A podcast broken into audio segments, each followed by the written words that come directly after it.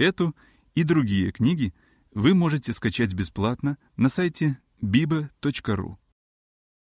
Федор Михайлович Достоевский. Зимние заметки о летних впечатлениях. Глава первая. Вместо предисловия. Вот уже сколько месяцев толкуете вы мне, друзья мои, чтобы я описал вам поскорее мои заграничные впечатления, не подозревая, что вашей просьбой вы ставите меня просто в тупик. Что я вам напишу? Что расскажу нового, еще неизвестного, нерассказанного? Кому из всех нас, русских, то есть читающих хоть журналы, Европа неизвестна вдвое лучше, чем Россия? Вдвое я здесь поставил из учтивости, а, наверное, в десять раз.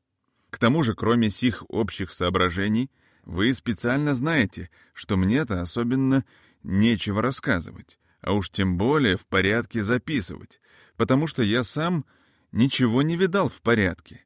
А если что и видел, так не успел разглядеть. Я был в Берлине, в Дрездене, в Висбадене, в Баден-Бадене, в Кёльне, в Париже, в Лондоне, в Люцерне, в Женеве, в Генуе, во Флоренции, в Милане, в Венеции, в Вене, да еще в иных местах по два раза. И все это, все это я объехал ровно в два с половиной месяца. Да разве можно хоть что-нибудь порядочно разглядеть, проехав столько дорог в два с половиной месяца? Вы помните, маршрут мой я составил себе заранее еще в Петербурге. За границей я не был ни разу. Рвался я туда чуть не с моего первого детства. Еще тогда, когда в долгие зимние вечера, за неумением грамоте, слушал, разиня рот и замирая от восторга и ужаса, как родители читали на сон грядущие романы Ратклифф, от которых я потом бредил во сне в лихорадке. Вырвался я, наконец, за границу сорока лет от роду. И уж, разумеется, мне хотелось не только как можно более осмотреть, но даже все осмотреть, непременно все, несмотря на срок. К тому же хладнокровно выбирать места я был решительно не в состоянии. Господи, сколько я ожидал себе от этого путешествия. Пусть не разгляжу ничего подробно, — думал я. Зато я все видел, везде побывал. Зато из всего виденного составится что-нибудь целое, какая-нибудь общая панорама. Вся страна святых чудес представится мне разом с птичьего полета, как земля, обетованная с горы в перспективе. Одним словом, получится какое-нибудь новое, чудное, сильное впечатление. Ведь я теперь, сидя дома, об чем тоскую наиболее, вспоминая о моих летних странствованиях? Не о том, что я ничего не разглядел в подробности, а о том, что вот почти ведь везде побывал, а в Риме, например, так и не был. А в Риме я бы, может быть, пропустил папу. Одним словом, на меня напала какая-то неутомимая жажда нового, перемены мест, общих, синтетических, панорамных, перспективных впечатлений. Ну чего ж после таких признаний вы от меня ожидаете? Что я вам расскажу? Что изображу? Панораму? Перспективу? Что-нибудь с птичьего полета? Но, пожалуй, вы же первые скажете мне, что я высоко залетел. Кроме того, я считаю себя человеком совестливым, и мне вовсе не хотелось бы лгать, даже и в качестве путешественника. А ведь если я вам начну изображать и описывать хотя бы только одну панораму, то ведь непременно солгу. И даже вовсе не потому, что я путешественник, а так просто потому, что в моих обстоятельствах невозможно не лгать. Рассудите сами. Берлин, например, произвел на меня самое кислое впечатление. И пробыл я в нем всего одни сутки. И я знаю теперь, что я виноват перед Берлином, что я не смею положительно утверждать, будто он производит кислое впечатление. Уж по крайней мере, хоть кисло-сладкое, а не просто кислое. А от чего произошла пагубная ошибка моя? Решительно от того, что я больной человек, страдающий печенью, двое суток скакал по чугунке сквозь дождь и туман до Берлина и, приехав в него, не выспавшись, желтый, усталый, изломанный, вдруг с первого взгляда заметил, что Берлин до невероятности похож на Петербург. Те же кордонные улицы, те же запахи, те же... А, впрочем, не пересчитывать же всего того же. Фу ты, бог мой, думал я про себя. Стоило ж себя двое суток в вагоне ломать, чтоб увидать то же самое, от чего ускакал. Даже липы мне не понравились. А ведь за сохранение их берлинец пожертвует всем из самого дорогого, даже, может быть, своей конституцией. А уж чего дороже берлинцу его конституцией. К тому же сами берлинцы, все до единого, смотрели такими немцами, что я, не посягнув даже и на фрески Каульбаха, о ужас, поскорее улизнул в Дрезден, питая глубочайшее убеждение в душе, что к немцу надо особенно привыкать, и что с непривычки его весьма трудно выносить в больших массах. А в Дрездене я даже и перед немками провинился. Мне вдруг вообразилось, только что я вышел на улицу, что ничего нет противнее типа дрезденских женщин, и что сам певец любви Всеволод Крестовский, самый убежденный и самый развеселый из русских поэтов, совершенно бы здесь потерялся и даже, может быть, усомнился бы в своем призвании. Я, конечно, в ту же минуту почувствовал, что говорю вздор, и что усомниться в своем призвании он не мог бы даже ни при каких обстоятельствах.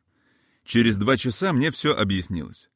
Воротясь в свой номер в гостинице и высунув свой язык перед зеркалом, я убедился, что мое суждение о дрезденских дамах похоже на самую черную клевету.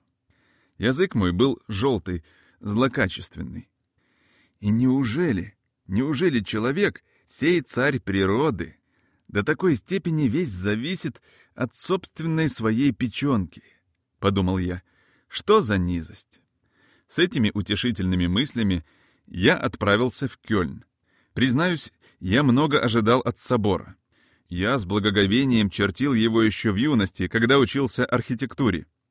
В обратный проезд мой через Кёльн, то есть месяц спустя, когда, возвращаясь из Парижа, я увидал собор во второй раз, я было хотел на коленях просить у него прощения за то, что не постиг в первый раз его красоту, точь-в-точь точь как Карамзин — с такой же целью становившийся на колени перед Рейнским водопадом. Но, тем не менее, в этот первый раз собор мне вовсе не понравился. Мне показалось, что это только кружево, кружево и одно только кружево.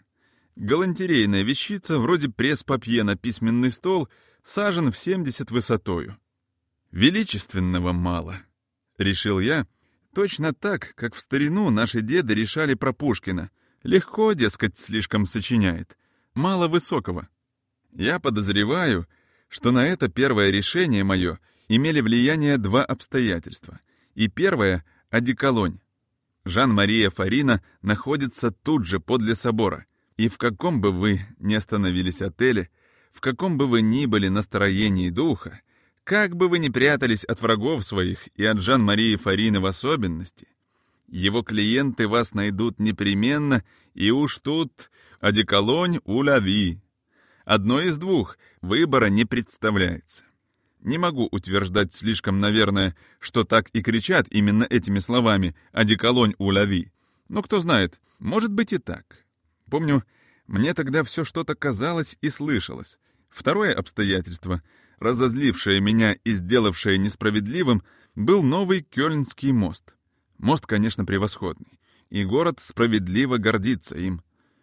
Но мне показалось, что уж слишком гордится.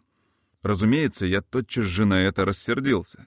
При том же собирателю грошей при входе на чудесный мост вовсе не следовало брать с меня эту благоразумную пошлину с таким видом, как будто он берет с меня штраф за какую-то неизвестную мне мою провинность. Я не знаю, но мне показалось, что немец куражится верно догадался, что я иностранец и именно русский, подумал я. По крайней мере, его глаза чуть не проговаривали. Ты видишь наш мост, жалкий русский? Ну так ты червь перед нашим мостом и перед всякий немецкий человек, потому что у тебя нет такого моста. Согласитесь сами, что это обидно. Немец, конечно, этого вовсе не говорил, даже, может, и на уме у него этого не было. Но ведь это все равно. Я так был уверен тогда, что он именно это хочет сказать, что вскипел окончательно. «Черт возьми», — думал я, — «мы тоже изобрели самовар. У нас есть журналы, у нас делают офицерские вещи. У нас...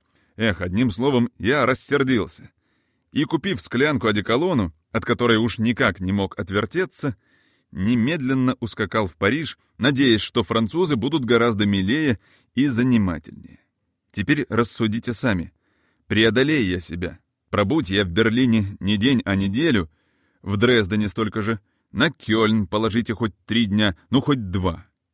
И я, наверное, в другой, в третий раз взглянул бы на те же предметы другими глазами и составил бы об них более приличное понятие.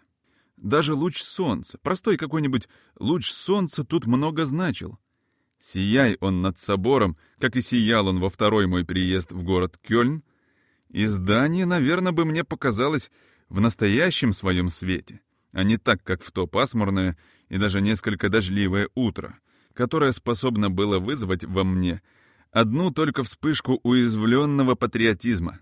Хотя из этого, впрочем, вовсе не следует, что патриотизм рождается только при дурной погоде. Итак, вы видите, друзья мои, в два с половиной месяца нельзя верно всего разглядеть. И я не могу доставить вам самых точных сведений. Я поневоле иногда должен говорить неправду, а потому... Но тут вы меня останавливаете. Вы говорите, что на этот раз вам и не надобно точных сведений, что за нужду вы найдете их в гиде Рейхарда, и что, напротив, было бы вовсе не дурно, если б и каждый путешественник гонялся не столько за абсолютной верностью, которой достичь он почти всегда не в силах, сколько за искренностью — не боялся бы иногда не скрыть иного личного своего впечатления или приключения, хотя бы оно и не доставляло ему большой славы, и не справлялся бы с известными авторитетами, чтобы проверять свои выводы. Одним словом, что вам надобны только собственные, но искренние мои наблюдения. а, -а, -а восклицаю я. «Так вам надобно простой болтовни, легких очерков, личных впечатлений, схваченных на лету. На это согласен, и тотчас же справлюсь с записной моей книжкой. И простодушным быть постараюсь, насколько могу. Прошу только помнить, что, может быть, очень многое, что я вам напишу теперь, будет с ошибками. Невозможно ведь ошибиться, например, в таких фактах, что в Париже есть Нотр-Дам и Баль-Мобиль. Особенно последний факт до того засвидетельствован всеми русскими, писавшими о Париже, что в нем уже почти нельзя сомневаться. В этом-то, может, и я не ошибусь. А, впрочем, в строгом смысле и за это не ручаюсь. Ведь говорят же вот, что быть в Риме и не видать собора Петра невозможно. Ну так посудите же. Я был в Лондоне, а ведь не видал же Павла. Право не видал. Собора святого Павла не видал. Оно, конечно, между Петром и Павлом есть разница. Но все-таки как-то неприлично для путешественника. Вот вам и первое приключение мое, не доставляющее мне большой славы, то есть я, пожалуй, и видел издали сажен за 200. Да торопился в Пентонвиль, махнул рукой и проехал мимо. Ну, к делу, к делу. И знаете ли, ведь я не все только ездил и смотрел с птичьего полета. С птичьего полета не значит свысока, это архитектурный термин, вы знаете. Я целый месяц без восьми дней, употребленных в Лондоне, в Париже прожил. Ну вот я вам и напишу что-нибудь по поводу Парижа, потому что его все-таки лучше разглядел, чем собор Святого Павла или Дрезденских дам. Ну, начинаю.